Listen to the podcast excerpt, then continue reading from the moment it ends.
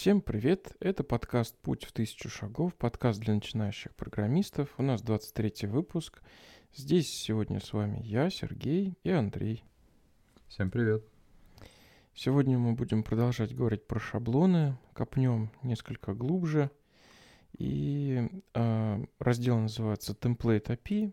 И он будет описывать некоторые особенности внутренней работы шаблонизаторов – в документации нам говорят, что, в принципе, чтобы работать с шаблонизаторами, ну, хорошо бы понимать, что происходит три, три шага. Первое — это а, подготовка самого движка, ну, видимо, выбор движка, настройки и так далее. Дальше создание, компилирование объекта э, шаблона, template. И когда объект шаблона у нас скомпилирован, мы можем в него передавать а, конкретные переменные, конкретные значения и уже рендерить его. То есть один и тот же шаблон в откомпилированном состоянии мы можем заставлять отрисовать а, разные выходные данные, исходя из переданного контекста, да, то есть, грубо говоря, переменных. Конфигурация а, шаблона, точнее, э, движка шаблонизатора у нас происходит с помощью соответствующих настроек templates. Там мы можем задавать ну, всякие разные опции. Э, у нас есть вот э, модуль, который отвечает за загрузку шаблонов Django Template Loader. Мы можем его вручную вызывать, get template, ну или он там у нас автоматически отрабатывает. Ну и у самого объекта template, как мы говорили, есть метод render. Э, что касается конфигурирования э, нашего движка, в принципе, ну, наверное, из того, что на практике бывает полезно, во-первых, знать, что можно задавать директории, в которых движок будет искать шаблоны. Он по умолчанию у нас обычно используется файл System Loader, то есть он а, по определенной логике из э, файловой системы ищет, ну, как правило, по приложениям смотрит, но иногда бывает удобно определить какую-то специальную папку, в которой тоже надо искать э, шаблоны. Так, например, в одном из проектов, э, Андрей, что-то сказать хотел? Да, я как раз хотел спросить, тебе приходилось на практике когда-нибудь указывать отдельную вот папку с шаблонами? Редко, но иногда было полезно. Вот из того, что я сейчас могу припомнить, на одном из проектов мы использовали такой прием. Uh, у нас был репозиторий, где хранился ну, тут портал uh, там, для, для пользователей, для юрлиц. Uh, и мы этот портал кастомизировали под разных заказчиков. И мы тогда использовали такой прием, что вот основной код этого проекта хранился в Django э, репозитории, и для каждой инсталляции мы, э, я вот сейчас не очень помню, да, мы так делали, э, контейнер так конфигурировали, что у нас, получается, проект наследовался вот от базового, и фактически изменения, какие были, это сводились изменения к тому, чтобы правильно CSS а, стили прописать, э, немножко скорректировать, может быть, шаблоны. И технически мы как раз вот через расширение папок для загрузки шаблонов в сеттингсах обыгрывали, ну, заставляли Django а, эти шаблоны искать вот в других директориях. Вот если я не путаю, там был такой кейс. Но в целом это не то, чтобы то, что нужно прям часто, но вот в тот момент, когда я узнал, что есть такая механика, мне как-то жить стало спокойнее. Um, UpDirs. Есть такая опция. Она у нас влияет. Ну, тут, наверное, прямо уж сильно в детали мы сейчас не будем сильно вдаваться, да, так по интересным моментам пройдем. Автоэскейп я не очень помню. Ну, судя по названию, это вот возможность по ну, умолчанию Как включить. обычное экранирование, да. Угу, угу. Я, я даже несколько удивлен, что это на уровне движка можно включать-выключать. Но тем не менее. Ну, и тут же сразу варнинг говорит, не делайте этого для HTML. А, это имеется в виду, наверное, если у тебя проект генерирует что-то где этот escaping не нужен, то хотя для Django это основной, да, use case, когда мы HTML генерим, но в целом, на самом деле, механика нас не заставляет этим ограничиваться и предполагаться. Да, придумать свой протокол и генерировать угу. его через loader и template ы Django. Ну да. И там, может быть, тебе этот escaping будет мешать, соответственно, на уровне движка можно отключить. То, что мы активно используем, это опция контекст uh, процессорс. Uh, с помощью него мы можем прописывать дополнительно свои uh, процессоры контекста, но об этом мы вот сегодня еще поговорим, что это за такая механика. В общем, это тоже на уровне настроек задается. Дебаг мод включать-выключать. Но вот э, ты, Андрей, пользовал, ты как-то в движке это явно указывал когда-нибудь, нет? Ну, мы как-то, знаешь, для чего его включали, когда хотели поискать все проблемы, связанные с плохими переменными в шаблонах. То есть э, по умолчанию же механика работает, что ничего не ломается. Угу. И вот мы комбинацию, ну, ничего не ломается, в смысле, если нет переменной, то ничего и не напишет. Э, вот. И мы в комбинацию вот этой перемены еще нескольких э, связанных с отображением, э, с неотображением ошибок по умолчанию, вот, дебажили шаблоны, чтобы они у нас были без пустых значений.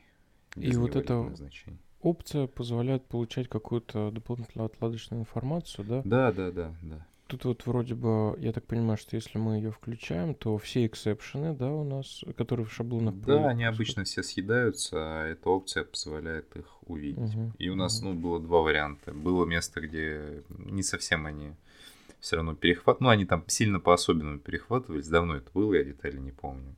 Угу. Там дальше мы увидим эти опции. Вот string if invalid мы использовали, одна из следующих опций, которая... Угу позволяет, вот по умолчанию оно, если переменной нет, заменяет ну, пустой строкой.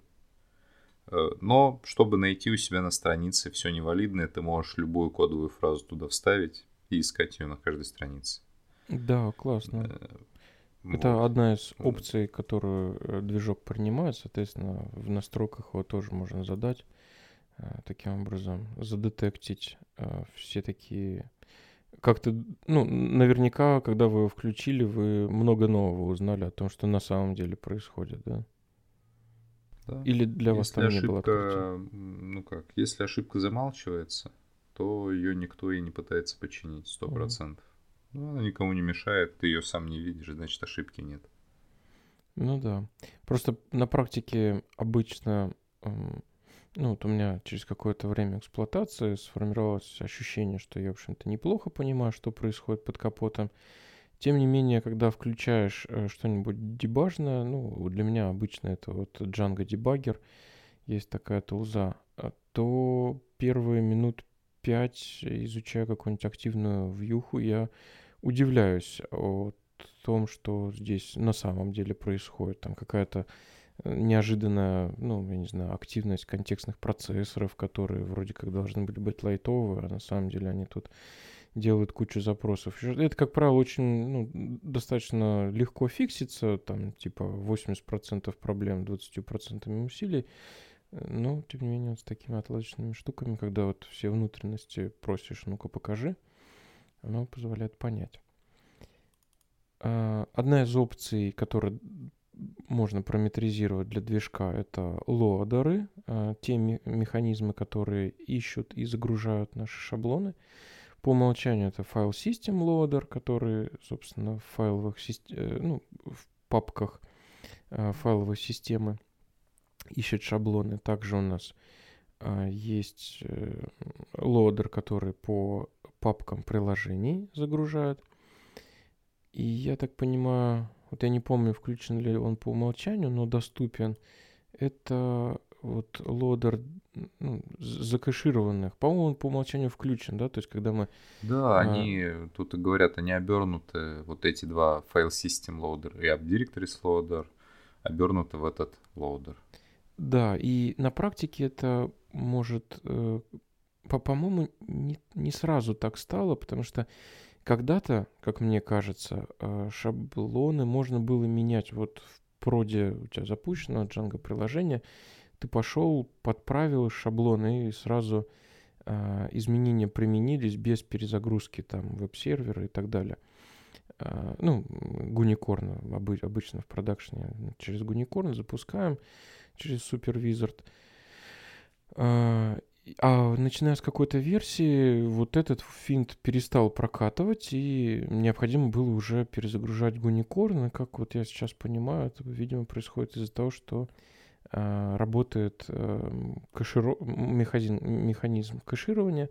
После того, как у нас один раз шаблон скомпилировался, то уже к э, файловой системе обращения не идет.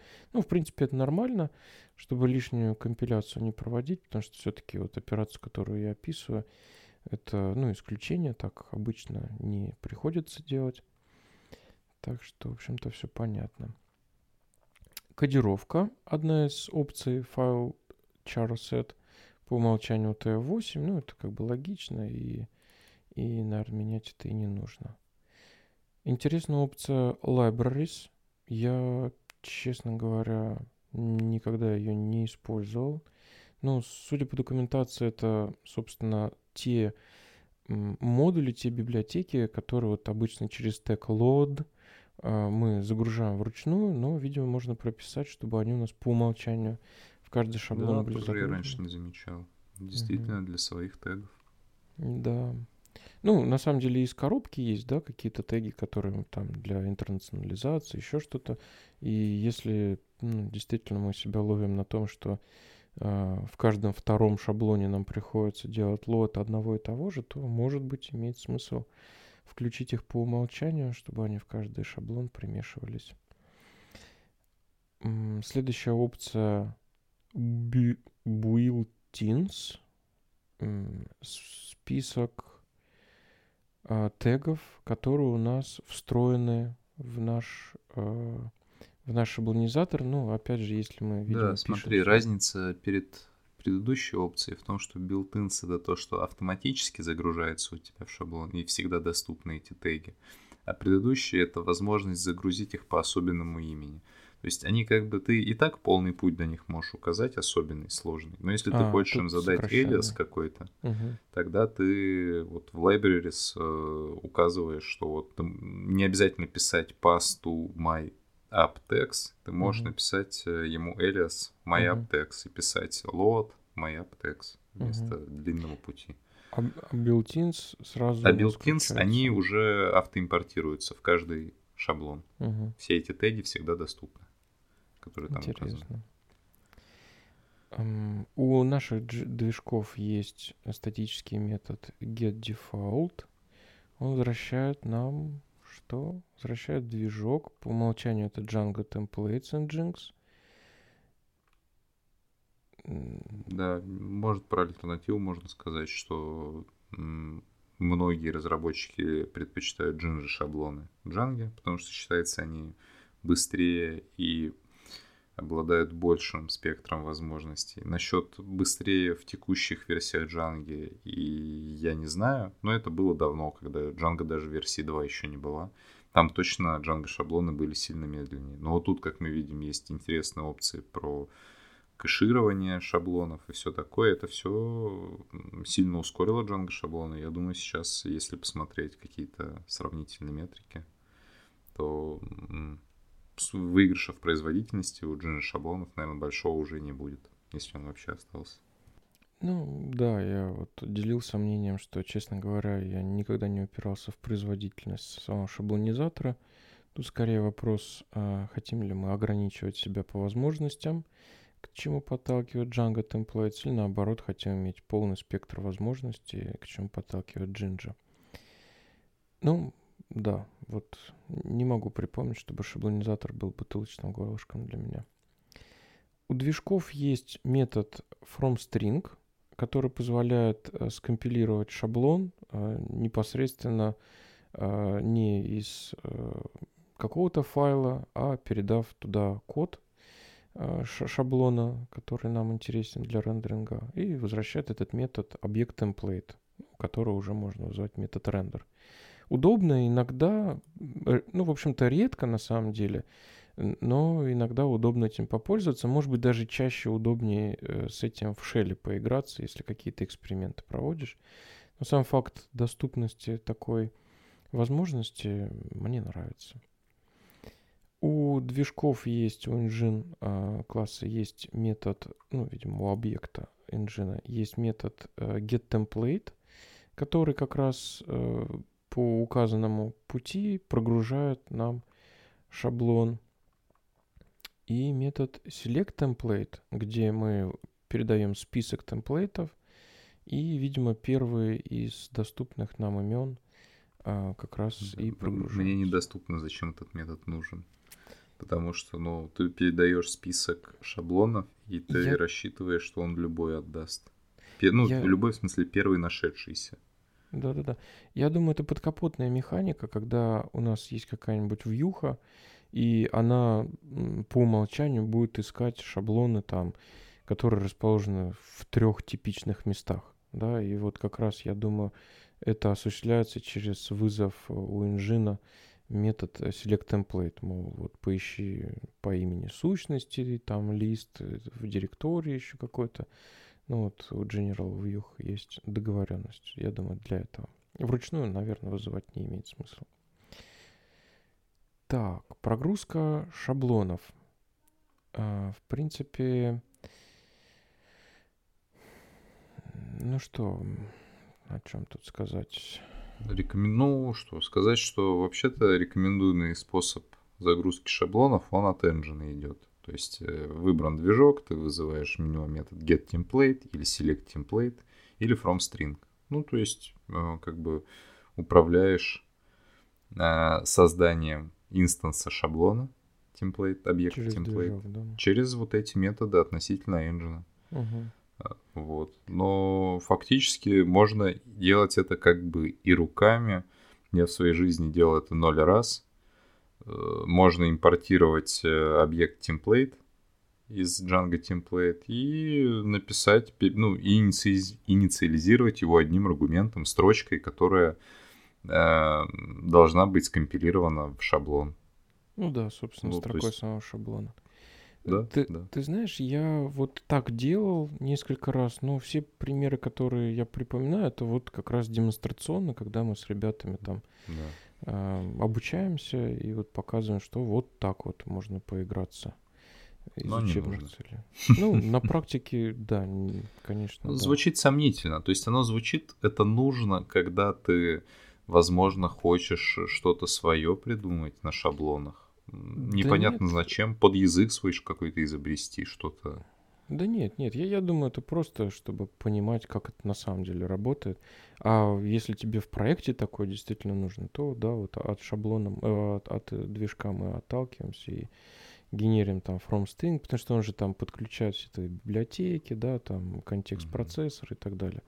И Честно в голову говоря, вызывать. Я да, я вообще на практике engine-то никогда не вызываю. Ну, не знаю, рассматривали мы это уже или нет, но есть методы render и render toString.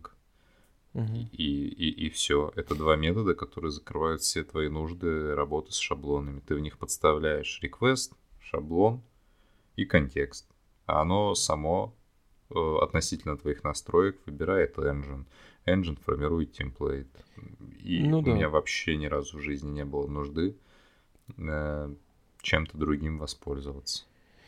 Да, ты прав. Э, я перепутал их с render to string, действительно оберточная mm. функция, которая, ну, шорткат какой-то, да, а, который да. уже под капотом выбирает engine. Ну, потому что в настройках же все у тебя ну, задано. Нет да. смысла явно выбирать вручную какой-то engine даже. Ну да, mm. согласен. Так, вот. отрисовка контекста. То есть, когда мы имеем дело с объектом темплейта, то есть он у нас вот сформировался, сам темплейт был скомпилирован, то есть там под капотом у нас какое-то дерево, да, э, синтаксическое, которое вот предполагает, что в какие-то узлы можно вставлять какие-то переменные, то, что мы называем контекстом. А, вот это, видимо, определенная работа, которую нужно проделать, чтобы провести эту компиляцию. Итак, когда у нас этот объект template есть, мы уже можем а, у него вызывать метод render, передавая в нее переменные для рендеринга. Эти переменные, они у нас не просто какой-то словарик, а некий объект контекст. А, контекст объект немножко хитрый, и мы сейчас об этом поговорим. В принципе, в самом простом рассмотрении контекст можно считать а, неким объектом dictionary-like. То есть он ведет себя как словарь, но хитрее.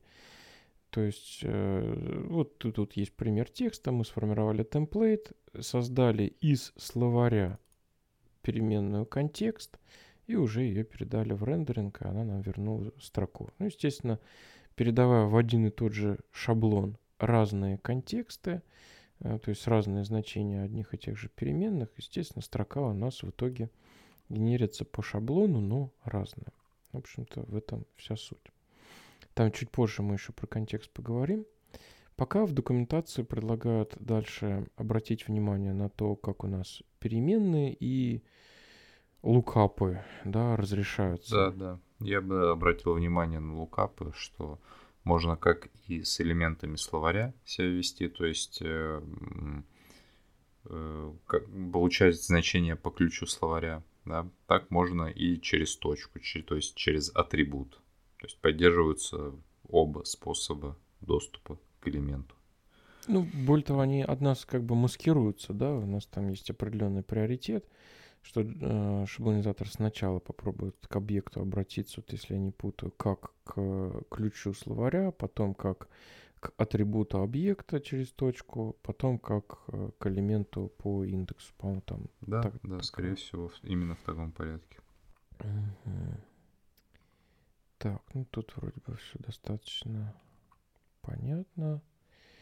Э, да, ну говорили уже о том, что по умолчанию ошибки обращения к атрибутам, да, или словарям у нас будут тихонечко замалчиваться, и как бы будет возвращаться, ну, вместо них там пустая строка будет. Ну, вот как Андрей говорил. Да, ну, по умолчанию пустая строка, а если заполнен атрибут string if invalid чем-то другим, то будет, соответственно, что-то другое. Э, у нас, э, кстати, у меня история есть, мы там uh-huh. сайт один отлаживали, искали как раз проблемы в шаблонах. Там у нас товарищ один напрот выложил в стрингах invalid грибочек, и у нас весь портал новостной был в грибочках.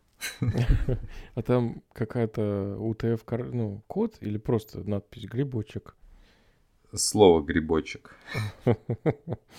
Да, это было любопытно. Ну, хоть не смайлик, мог же быть и смайлик. Ну да, мог и фак быть какой-нибудь, или там еще что-нибудь да, такое. мог быть не грибочек, могло быть что-то похуже. Да, поэтому грибочек это, в общем, довольно безобидно. А, интересно то, что, как я понимаю, а, вот это вот э, тихое ломание, это поведение по умолчанию, но на самом деле, насколько я понимаю, у некоторых ошибок это э, тихое ломание по, по умолчанию может быть отключено, да, или даже вот прям отключено. То есть обычно у нас шаблонизатор просто вот проглатывает эти моменты, но некоторые эксепшены его ломают жестко. Можешь подтвердить или опровергнуть это утверждение? Я не знаю. Мне казалось, оно вообще все замалчивает. Всегда, да? То есть у меня ни разу не ломалось внутри шаблона явно. Никогда. И тут, вот. наверное, просто в контекст как раз другой у ошибки, что э, у тебя пока включен silent variable failure, пока он включен, а, это можно exception законфигурировать, в этом uh-huh. еще штука. Да, ты прав тогда. Просто я никогда на практике с этим не сталкивался. Смысл в том, что мы у наших кастомных эксепшенов можем определить атрибут silent variable failure, и как бы если он будет э, false, то ошибка будет э, воспроизводиться независимо от настроек твоего engine. Угу. Довольно интересно, никогда об этом не думал, угу. что вообще так можно. Так, как, ну, наверное, тут вот рассказывать, как нам отловить вот эти вот а, ошибки переменных, но об этом мы уже поговорили. Встроенные переменные. Э, обращают внимание, что во всех контекстах есть встроенная переменная true, false и none. Ну да, чтобы они корректно матчились на питон э, аналоги этих переменных. Ну да. Потому что ну, просто так в шаблоне ты не можешь написать true. Ну, точнее, можешь, потому что эти переменные автоматически есть у тебя в контексте. Да, потому что это же не питон, все-таки это язык шаблонов. И требуется некоторые усилия, чтобы сопоставить даже такие, казалось бы, простые типы. Угу. Так, тут нам обращают внимание, что есть определенные ограничения на э, символы, которые мы можем применять в шаблонах. Э, ну, соответственно, по умолчанию у нас, э, как, как мы уже все знаем, э, скобочка процент — это начало-конец тега — Соответственно, с применением таких символов надо быть аккуратным, иначе наш, да. наш шаблонизатор может ругнуться. Вообще, что мы... все спецсимволы, которые используются именно в разметке шаблона, использовать нельзя. Ну, знаешь, э, такую вещь документации смотришь и думаешь, а что кому-то нужно было? Ну, ну то есть а, это как-то с какого-то момента, мне кажется, автоматически ты даже не задумываешься о том, что можно любую конструкцию, относящуюся к, там, к языку, э, неважно, шаблонов или программирования, вот то, что ты в языке можешь использовать, ты это не используешь как переменную. Ну, ну потому что не используешь. Не используешь это как название файла, просто не используешь это да, в своем коде как параметр. Ну да, тут, наверное, интерес только в, в том, что иногда вроде бы как хочется, вроде бы как типа нужно, ну и тогда начинаются какие-то сложности. Ну, не повезло. Ну, небольшое усилие находится синоним. Да. Э, стоит отметить, что вот, Андрей, поправь меня, но, по-моему, мы же можем законфигурировать, да, как у нас начинаются, заканчиваются теги и, и шаблоны, или я путаю? Нет? Э, слушай, если мы даже можем, я бы не хотел обладать этим знанием. Ну, согласен, ну, то есть, это так э, впитывается. Так-то, конечно, можно true, none, false переменные пере, пере, шаблоне переопределить, контекстные процессоры сделать, которые их подменят. Ну, Но... это я к тому, что иногда, вот, например, где такое бывает нужно, когда у нас два фреймворка накладываются. Э, например, там в Django мы что-то делаем шаблонизатором, да, и какой-нибудь Vue.js. И у нас могут быть какие-то похожие договоренности о включении чего-то куда-то, например, то же самое переменные, да, через те же двойные фигурные скобочки, и чтобы такого пересечения не было, иногда может возникать желание законфигурировать. Да, тут э, неприятность в том, что работая с каждым из фреймворков, у тебя уже в пальцы впитывается э, и в глаза втирается, ты уже об этом не думаешь, что вот видишь символ и, и понимаешь, что он значит. Но иногда вот такое может быть. Я точно помню, что во Vue.js можно законфигурировать то, как мы переменные вставляем, и если ты вдруг работаешь и в Django, и во Vue.js э, одновременно в одном шаблоне, хотя это как бы большой вопрос. Но да, на самом я деле... стараюсь этого избегать. Э, для меня это все-таки тема моего какого-нибудь будущего исследования, потому что сейчас я, конечно, иду по пути э, наиболее принятого в, в индустрии, когда у нас есть отдельно бэк, отдельно фронт, наверное, так и правильно, но когда я только становился на этот путь, мне хотелось с минимумом знаний начать пользоваться Vue.js как-нибудь. Вот меня всем устраивала Django фуллстековская. Просто иногда хочется добавить интерактивы на уровне выше, чем jQuery спагетти. И вот казалось бы, что если их смешать как-то, то могло бы что-то получиться. Но так никто не делает, и, и в этом есть определенные резоны. Но, тем не менее, это любопытно. Вдруг когда-нибудь мне дойдут руки этим побаловаться. Ну ладно. А дальше. Э, предлагают поплотнее посмотреть на объект контекста. В принципе, тут из важного стоит обратить внимание, что это у нас а, что-то похожее на словарь, но а, с особенностью наличие ну, некого с, с возможностью, да, да, да, с возможностью складывать на стек э, разные контексты в рамках одного контекста. Ну, как, как бы это ни звучало.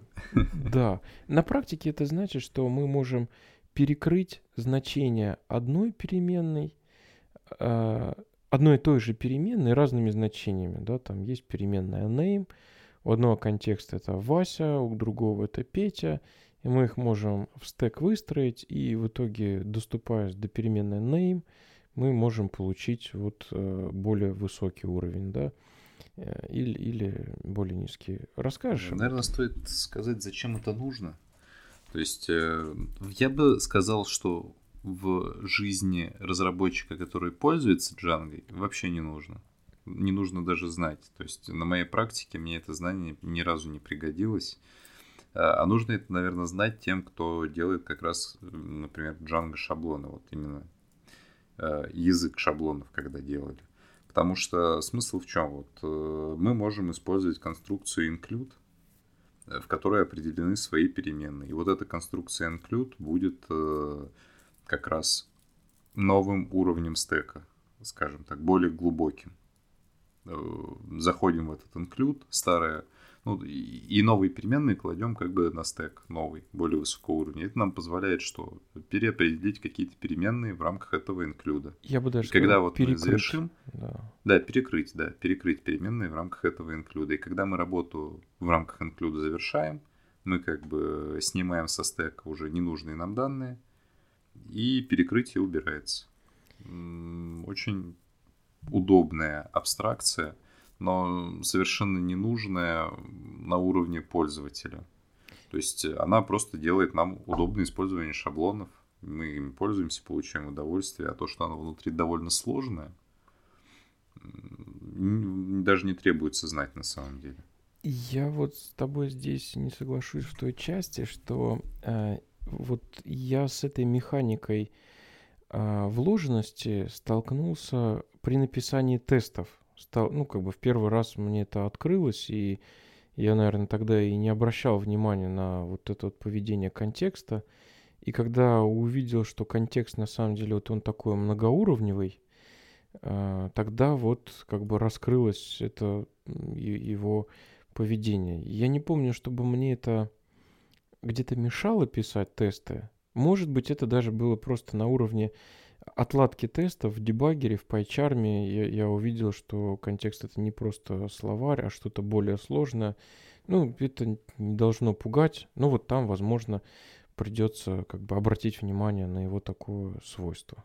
А так да, на практике мы об этом практически не думаем. Когда мы сами создаем э, контекст для шаблона, фактически мы оперируем словарем, более того, как правило, мы даже непосредственно объект-контекст не создаем, а работаем через обертки, через шорткаты какие-то. Ну, тот же самый render to string, да, он нас не принимает непосредственно, насколько я помню, объект-контекст, он принимает словарь, который сам уже оборачивает в контекст. И тот факт, что там что-то где-то на стек кладется, это, в общем-то, не играет роли. Хотя, наверное, вот э, теми же самыми, сейчас мы коснемся контекст процессоров, если там он переопределяет одну и ту же переменную, наверное, вот эта вот механика перекрытия как раз там тоже может срабатывать. Ну, хотя тупо, конечно, создавать контекст процессора с одними и теми же именами, но вдруг. Помимо контекст процессора у нас есть request контекст. В принципе, его особенность в том, что он э, владеет некими знаниями про запрос, про HTTP request, в рамках которого происходит работа. Ну и, в принципе, с, с такими контекстами э, можно работать э, с использованием контекст процессоров. Итак, что же такое контекст процессора? Это э, такие штуки, утилиты, маленькие функции, которые позволяют дополнить контекст наших шаблонов э, переменными определенными. То есть э, вот мы работаем в нашем большом фреймворке, где у нас там большой какой-то проект, и мы в каждом шаблоне хотели бы, не задумываясь при необходимости, иметь доступ к э, реквесту, в рамках которого, да, HTTP request, в рамках которого происходит обработка запроса. Э, например, потому что в реквесте у нас есть э, атрибут user, то есть мы понимаем, с каким пользователем мы сейчас общаемся. как правило, на проекте появляются какие-то свои контекстные процессоры. Вот, например, э, в медицинской системе, которую мы пишем, э, у нас одно из удобных дополнений, которые мы в контекст дополняем, это рабочее место, на котором работает пользователь. То есть каждая, каждый шаблон у нас обогащен знанием, в рамках, на каком рабочем месте сидит у нас пользователь. И мы, не, не, не дополняя специально в каждой вьюхе Э, контекст нашего шаблонизатора, имеем возможность обратиться к этой переменной. То есть контекст процессор, он, это функция, которая на вход получает request и э, может в ретерне возвращать словарь. Э, ключ этого словаря это будет имя переменной, ну а значение, собственно, значение этой переменной, которые будут нам доступны в шаблоне. Надеюсь, я понятно объяснил. Мега классная штука. Мне очень понятно было. Даже добавить нечего. Рассказал бы все то же самое про контекстные процессоры. И эти контекстные процессоры у нас завязаны именно на объект реквеста, поэтому, собственно, эта механика может работать у нас именно а, в рамках request контекста, а не просто контекста. Так, ну вот тут предлагают, собственно, посмотреть, а какие у нас есть встроенные контекст-процессоры – Контекст-процессор auth содержит информацию об э, аутентификации пользователя. Он добавляет, э, перемен, э, добавляет переменную user э, в контекст. Кстати, я вот это вот не знал. Я к юзеру всегда через request обращался. request.user. А судя по всему, юзер непосредственно доступен в шаблоне. Объект perms, который позволяет в шаблонизаторе определить доступность этому пользователю определенного права. Ну, например, рисовать, не рисовать какую-то кнопку, переход, э, в зависимости от наличия определенного права. Очень удобная штука. Контекст процессор debug не, не обращал на него внимания. Он показывает, находимся ли мы в режиме отладки, то есть задан ли в сеттингсе debug значение, да, true или false. И также, кстати, содержит э, SQL Queries, список э, словарей, где есть SQL, видимо, это текст э, запроса, который выполнялся, и время запроса. Да. До того, как мы начали пользоваться Django Debug Toolbar, для того, угу. чтобы ну, собирать какую-то дебажную, отладочную информацию по странице, активно пользовались вот этими переменными. Ну, во-первых, SQL Queries, потому что в типичном Django проекте, мне кажется, это наиболее важная информация о твоей странице. То есть очень важно понимать, что ты делаешь конечное количество запросов, и чем меньше, тем лучше. Вот. И до дебаг тулбара, повторюсь, это был хороший способ. Но с тех пор, как появился дебаг тулбар, мне кажется, я ни разу эту переменную и не использовал, потому что а зачем? Наверное, знаешь еще она чем полезна? Э, если ты знаешь, что твои коллеги или ты сам страдают тем, что в продакшн могут случайно выкатить в дебаге э, код, где-нибудь, знаешь, шильдик какой-то делать, какую-то подсказку, что вот ты не прав и ты запущен в дебаге. Ты, дружок, какой-то грибок. Не надо так делать. Да, да, да.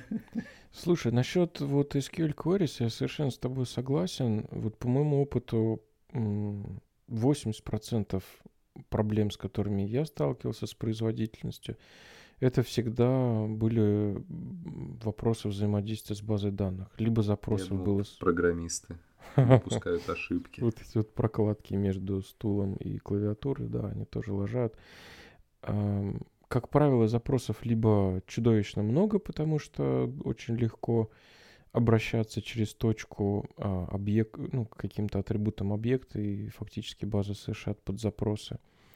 Либо запросы просто тяжеловатые. И если вот отслеживать этот момент, на самом деле можно очень легко избавиться от, от большого количества проблем. Следующий встроенный контекст-процессор i18n, ну, это вот вопросы, связанные с интернационализацией. Соответственно, ну, активно я с ней не работал, но тем не менее проговаривается, что здесь есть... Она добавляет в шаблоны наши переменные languages, language BD, language code.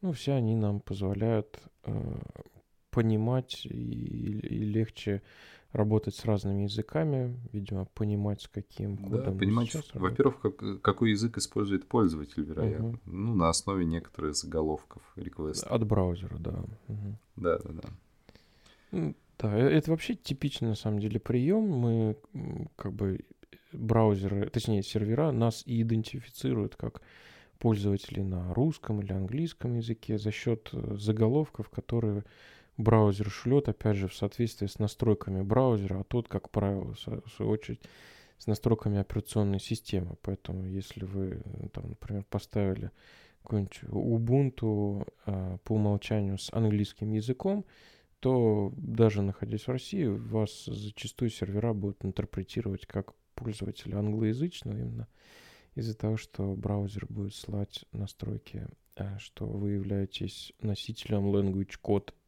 NUS или что-нибудь в этом роде. Удобная механика, особенно если мы работаем с интернационал... ну, поддерживаем интернационализацию. Э, контекст процессор медиа, который позволяет доступиться до переменной медиа URL, что в свою очередь позволяет формировать некоторые ссылки на медиа файлы. Но опять же, на самом деле, как правило, это не нужно, потому что вот по моему опыту, что мне приходилось делать, это работать с э, объектами э, файлов, которые у нас в модельках сохраняются, а у них есть атрибут, по-моему, такой называется URL, который сам автоматически формирует э, ссылку для доступа к этому файлу. Но, тем не менее, может быть, там еще какая-то медиа будет. Ну, вероятно, возможно, это нужно для какой-то статичной медиа информации, например. Ну, знаешь, когда ты просто знаешь, что относительно твоего сервера, э, какой-то файл где-то лежит. И, конечно, он лежит как медиафайл. Хотелось бы, по крайней мере, в это верить. Ну, он два варианта, конечно, есть, да, он как статик файл лежит или как медиафайл. По какой-то причине ты его засунул в медиафайл и вручную вот через медиа URL дописал путь до него.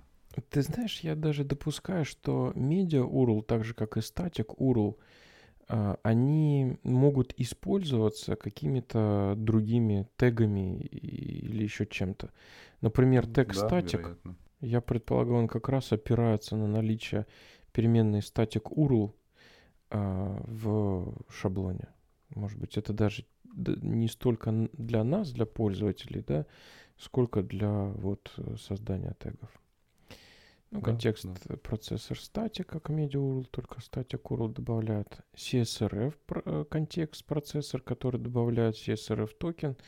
Основной способ защиты от cross-site request атак. А, контекст процессор request, который добавляет объект HTTP request в наш шаблон, тоже очень удобно. Постоянно им пользуемся.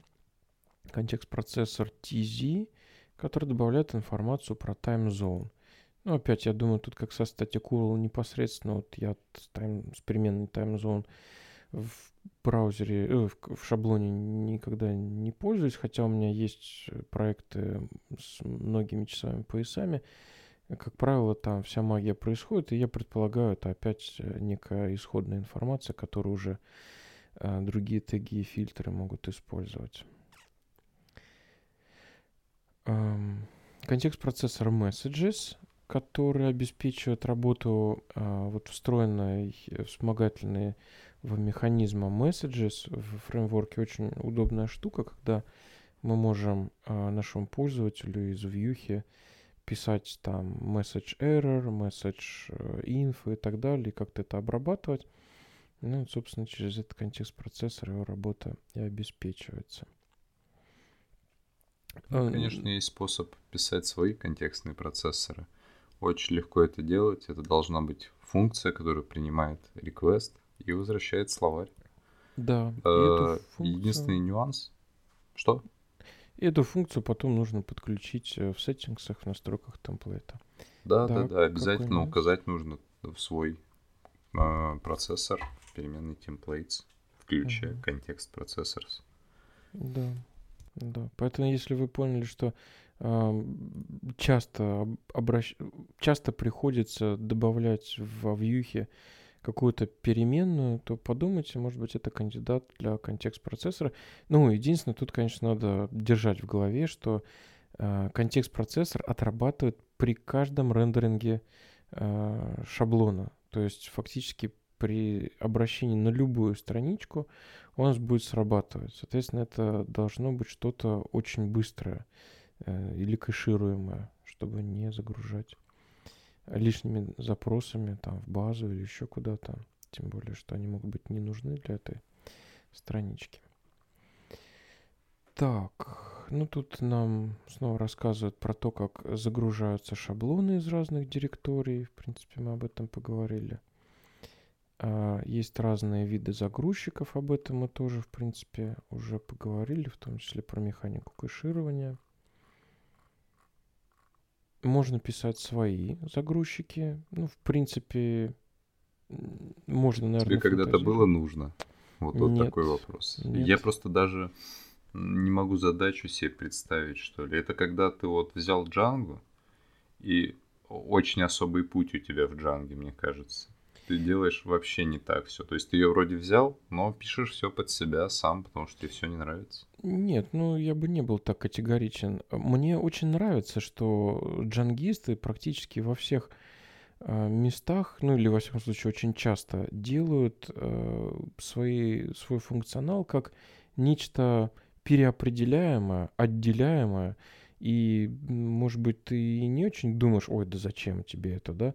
А потом наступает момент, ты думаешь, ой, как здорово, что, например, механизм аутентификации весь из себя, ну, настолько переопределяемый, кастомизируемый. Да, я... а я не против, что так можно сделать. Угу. Просто На я практике. к тому, что это очень особый случай. Нужно много раз подумать, прежде чем отступить от каких-то типичных сценариев. Согласен, да. Ну, знаешь, у меня что-то крутится. Вот я помню, э, я также вот когда-то удивился, э, что хранение файлов, например, может быть не только в файловой системе, а вот в том месте, где мы общались про это, ребята хранили на S3. И механика хранения сильно другая, а для использования на уровне программирования все совершенно такое же, просто подключаешь другой движок. И вот я бы подумал, может быть, есть какое-то общее хранилище шаблонов. Это какая-то дикая фантазия, но вот, вот, вот мне нравится, что э, такая возможность есть. Хотя, да, ни одного какого-то более-менее адекватного примера придумать не могу. У меня, кстати, есть такое приложение про хранилище шаблонов, назовем это так. Но мне хватает рендера render to string. Да, кстати, очень мощная механика. А, в принципе, да, все, все вопросы на практике закрывают. Можно, если что, и в базу подсохранить, если вдруг зачем-то надо. Или какие-то совершенно...